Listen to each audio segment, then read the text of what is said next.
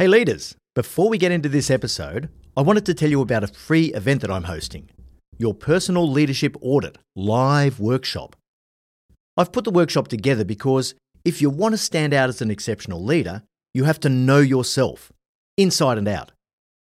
Understanding your strengths and weaknesses is critical, and for that, you need a high degree of self awareness and a commitment to self reflection.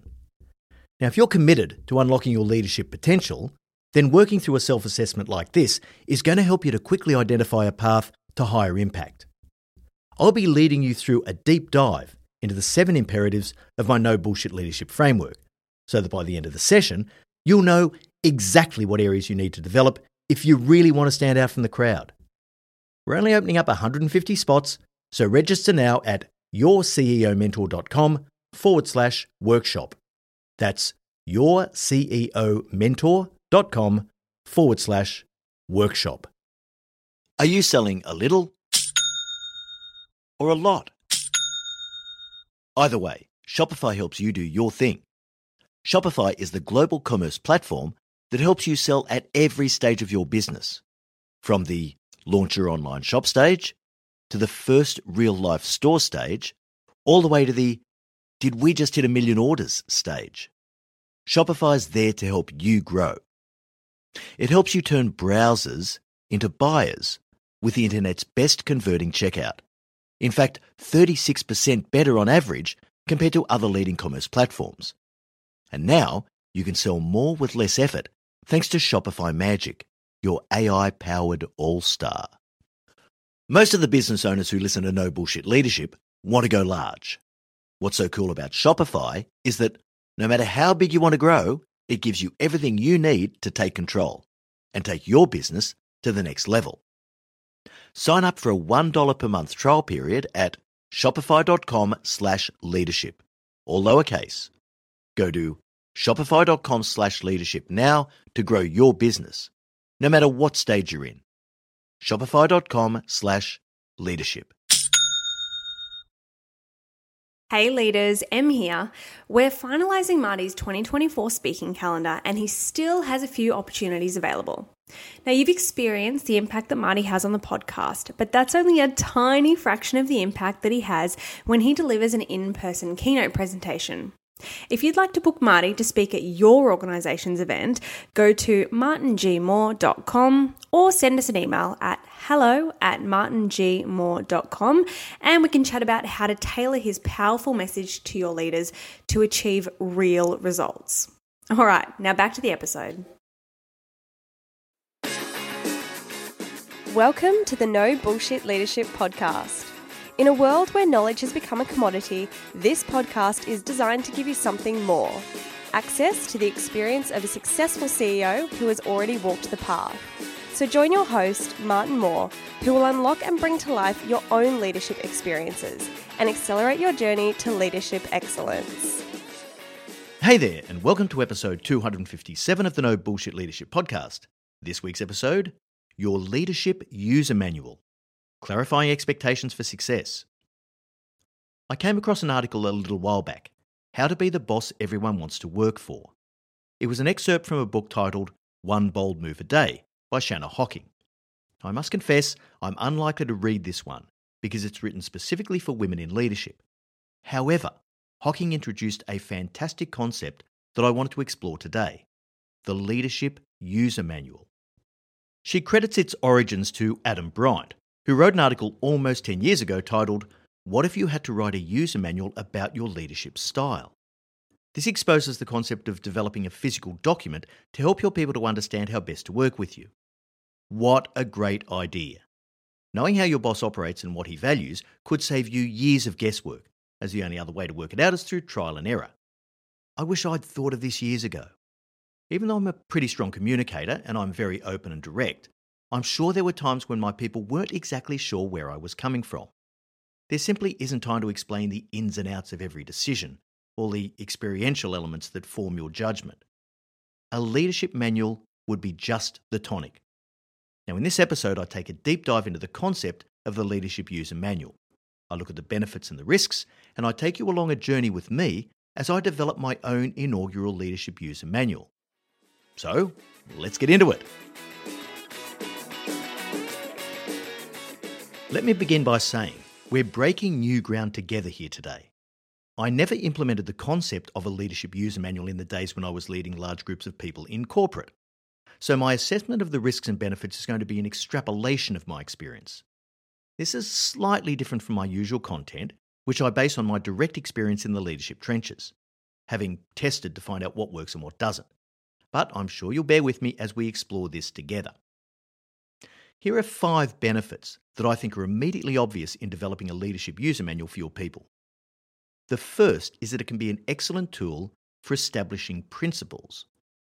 Now, once people understand the principles for how something works, or at least how something's supposed to work, it gives it meaning. It makes it easy to understand the why. Ray Dalio wrote an excellent book a number of years ago which was called Principles, and it does exactly that. Now, it's not an easy read, but it's a must read, so I'm going to leave a link in the show notes. Your principles provide a blueprint for successfully accomplishing things in the right way. Now, most companies have KPIs to define the what, but principles allow you to speak the language of the why and the how. This is a critical step in instilling an ethical frame for the way your people operate. The second benefit I can see is that it's a referenceable record which you can put at the centre of any conversation. Now, almost no one understands exactly what you're trying to communicate, and it certainly takes a lot more than one meeting to convey your expectations for pretty much everything. Many conversations, sometimes dozens, are needed, using different language and emphasising different points before the penny drops. A leadership user manual would give you a referenceable point of consistency to keep coming back to. So, for example, remember last week I said X? Well, that was based on this principle. The situation I'm talking about now is similar to that. The same principle applies. The third benefit I can see is consistency. It enables you to take seemingly unrelated events, decisions, or directions and tie them back to a consistent set of operating behaviours. It takes the guesswork out of what you might be looking for at any given point and why you might be looking for it. Now, the downside of consistency is predictability, and we'll get to this shortly. The fourth benefit is that a leadership user guide can extend the reach of your code of conduct. Now, assuming your company has a stated set of values or a code of conduct, it can help to clarify expectations even further. Your leadership user guide shouldn't contradict the code of conduct, of course, but it will enable you to put greater granularity around some of the expectations. It also allows for the individualisation of the guidelines in the code of conduct for different leaders, which demonstrates that there are many different ways to skin a cat. It's an extra mechanism for describing the desired behaviours that you expect your people to live by. Finally, the fifth benefit it keeps you honest. Now, think about this once a leader puts her formal user manual in place, she'd really think twice about departing from these clearly stated principles. It takes away a lot of the wriggle room. Like you'd have to be a bit of a sociopath to produce a formal leadership user manual and then completely ignore it. Okay, so there seem to be a few pretty compelling reasons for putting one of these puppies together. But like anything, there are risks. Now, I can think of four pretty obvious risks straight away. The first one is that it puts the emphasis on other people adapting to your style. Now, as useful as it is to set clearer expectations for your people, it can naturally set the stage for a one way flow of expectations. In the interview I did with Scott Miller just a few weeks ago, I asked him what the biggest trend he was seeing in leadership. Scott's view was that post pandemic, the biggest trend was the requirement for individualisation. Producing a leadership user manual could well make a leader think their job is done and that their people will adapt to their style. This is unlikely to be effective in the longer term. The role of leadership isn't simply to be understood, but to understand your people on an individual basis. That's how you'll ultimately get through to them. The second risk is that your leadership user manual will be necessary, but not sufficient it may dampen your sense of urgency around verbal face to face communication. But as we know, there's no substitute for eyeball to eyeball interactions. So let's say all your people actually take the time to read and absorb your leadership user manual, which in itself, of course, is a bit of a stretch. Those who do will understand some of it, but not all of it. They'll interpret some of it accurately and much of it inaccurately. They'll believe some things you say and feel as though they have good cause to not believe other things you say. They'll agree with some of the principles and probably disagree with others. Your leadership user manual sets the foundation for you to have the many conversations you need to have to influence your people. But remember, it's the means to an end, not the end in itself. The third risk your leadership user manual might make your people feel that you're overly predictable. Now, predictability is generally desirable, but there is a downside. For example, if people feel as though they can predict what you're thinking, they'll start to make assumptions. I've seen people stop challenging the status quo because they prefer to not do the heavy lifting required to challenge it. Well, we know Marty's going to want us to do X. Or even worse, Marty says he wants X. I've been there, guys. On top of that, people become desensitized to messages over time. At the end of my five year tenure at CS Energy, I was sick of repeating the same key messages over and over and over.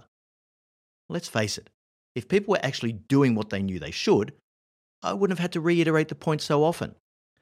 But even though everyone pretty much knew that they hadn't done what they were supposed to do, I could still see them mentally rolling their eyes. I could see it on their faces. Yeah, we know, Marty, you've been telling us for five years. Okay, so if you know, have you ever thought it might be worth actually doing something about it? Risk number four often there's a gap between how we perceive ourselves and how others perceive us. Now, this can be tricky, and it's quite a high risk. If your people see you espousing certain values or operating principles, but then behaving differently, it can be really damaging. You can easily be labelled as a hypocrite, even when you are consistent. So imagine when you're not. Opening up the door to inconsistency is a risk. It's a risk worth taking, but a risk nonetheless. All right, if you were working for me and I was going to describe how I work and how to meet my expectations, here's what I would tell you. Per Adam Bryant and Shanna Hocking, I'd have the following eight categories in my leadership user manual. And the YCM team has created a free PDF downloadable, which you can get at yourceomentor.com forward slash episode 257. Number one, my personal style. Number two, my leadership philosophy. Number three, how to get the best out of me. Number four, things I find difficult to tolerate. Number five, how to communicate with me. Number six, how to be wildly successful. Number seven, what people tend to misunderstand about me. And finally, number eight, you won't enjoy working for me if. So let's start with number one my personal style. Here's how I describe it I'm direct. You'll never be in doubt what I'm thinking. I'm open. There are no sacred cows, and there's no conventional wisdom that I'm not prepared to question. I cut to the chase. I don't dance around issues, I speak my mind frankly and fearlessly to get to the crux of the matter. I'm inquisitive. I want to know how things work, and I want to know why you hold a particular viewpoint. You need to be able to communicate that to me. I'm courageous. I've never been afraid of losing my job, and although I don't set out to offend anyone, I'm not hamstrung by the fear of not being liked. I'm quite happy to disagree with the most powerful person in the room if I don't agree with them. I challenge. I'll always push the boundaries to try to find higher performance, greater efficiency, and better results. I have a sense of humour. I crack jokes frequently. It helps me to regulate my other stylistic elements. If it wasn't for my ability to find the humour in any situation, my style would probably make me feel way too serious and intense. Finally, I'm awesome at the detail when I need to be, but I prefer to stay at a much higher level. I will always remain in the contextual space by default, taking a view from 10,000 feet. Okay, so that's my style. The second thing is my philosophy. I could have gone all day on this one, but I tried to boil it down to the essential elements. Respect before popularity. Do the right thing when it needs to be done because it's right. The standard you walk past is the standard you set. It's a leader's obligation to set and maintain high standards for both performance and behaviour. People have to be held individually accountable for their choices. If there are no consequences, there's no incentive to perform. And people just don't give their best unless they feel that weight. Optimal performance only comes when people are stretched beyond their comfort zones, their natural limits. This is also the place where they're happiest leaders have to differentiate between individuals based on merit. Never sink to the lowest common denominator. It's not your job to make everyone feel good about themselves. If you choose to take on a leadership role, then doing the hard work of leadership is not negotiable. You have to put your people's best interests ahead of your own fear and discomfort. You don't get a free kick on leadership work just because you're a brilliant strategist or an incredible rainmaker. I expect you to put as much effort into developing talent and building capability as you do into any other part of your accountabilities. You need to create a culture that focuses on value delivery. No blame, no excuses. Respectful but challenging, with an uncompromising focus on excellence over perfection. And finally, for the avoidance of doubt, I believe that competitive markets are the sole pathway to higher living standards and prosperity. Competition makes us all better. Without it, we become fat, dumb, and happy. Just those first two, my style and philosophy, will give you a pretty good idea of what you're in for when you work for me. But let me finish off with a quick whip through the other six. Number three, how to get the best out of me. Engage. Make me part of your journey. Share your challenges and problems. I see it as a privilege, not a burden, to be given the opportunity to help you perform. If you're operating with good intent and diligence, I'll overlook a lot of other issues. Use me for my strategic thinking ability. I know that one of my superpowers is my capacity for abstract reasoning. That's recognizing patterns and applying them to new problems and scenarios. If you bring the detail, you'll be able to get the benefit of my high order sense making skills and judgment. Number four in my leadership user manual things I find difficult to tolerate. This one's simple dishonesty of any kind, entitlement mentality, laziness, avoidance, excuses, sugarcoating a situation to play down its true level of criticality, hiding bad news or covering up problems. My mantra is bad news by rocket, good news by rickshaw. Number five in my user manual how to communicate with me. I'm direct, open, and transparent in my communication style. I value that really highly in myself and others. The more straightforward you are, the easier our flow of communication will be. Don't write lengthy documents. Your written communication should be clear, simple, and direct. If you can't explain something complex in simple terms, it tells me that you don't understand it well enough. Talk to me at the high level, in terms of outcomes, and fill in the gaps with details as we move through the discussion. Don't try to beat me into submission by bombarding me with details in the hope of convincing me about something. It just won't work. Number six in my leadership user manual how to be wildly successful. Obviously, focus on value. Understand what the biggest value levers are and focus solely on them. Fight with every fibre of your being to eliminate non valuating work. Always think and talk about results, not activity and processes. Do the hard work of leadership. Get comfortable with difficult conversations challenge, and allow yourself to be challenged. Do the basics well performance management, capability building, and accelerating talent development. Oh, yeah, and uh, don't believe your own bullshit. Two to go. Number seven, what people tend to misunderstand about me. People sometimes think I don't care about a crisis situation. I'm very relaxed, even when I'm under extreme pressure, and I often use humour as a stress management tool for both me and my team. The other thing people tend to misunderstand about me is they think I only care about the results, not the people. That's because I focus on results so strongly. But nothing could be further from the truth. It's only people that give business meaning. Those people aren't just the employees, they're just one critical stakeholder group of many. We also have to consider customers, shareholders, suppliers, the communities in which we operate, the list goes on. I genuinely believe that superior performance is the only way to truly satisfy all stakeholders, including employees. Finally, number eight in my leadership user manual you won't enjoy working for me if. this is a good one, I had fun with this. You won't enjoy working for me if you aren't prepared to give your best. You won't enjoy working for me if you just want to cruise along and count the hours of the day. If that's the way you feel, you have no business being on my team. You won't enjoy working for me if you don't believe in the principle of meritocracy, because you'll feel hard done by when those who perform get the rewards that they've earned, and you're overlooked based on your relative underperformance.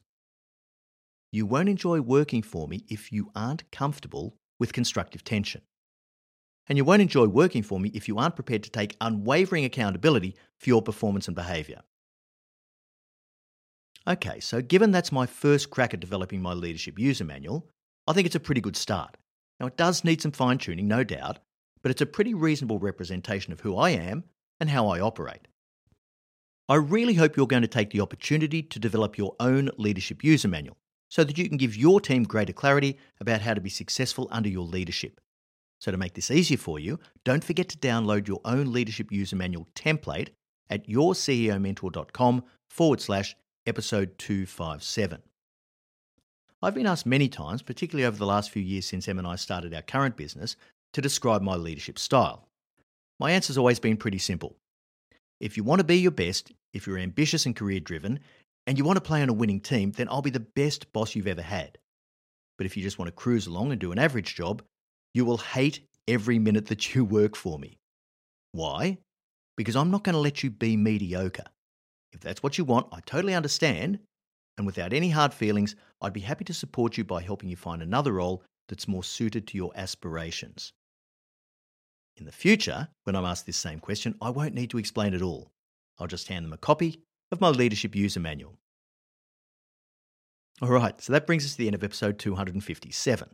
Thanks so much for joining us. And remember, at Your CEO Mentor, our purpose is to improve the quality of leaders globally. So please make sure you share this episode with the leaders in your network. Their leadership user manual could be the start of a beautiful relationship with their team. I look forward to next week's episode Future Trends in Business. Until then, I know you'll take every opportunity you can to be a no bullshit leader.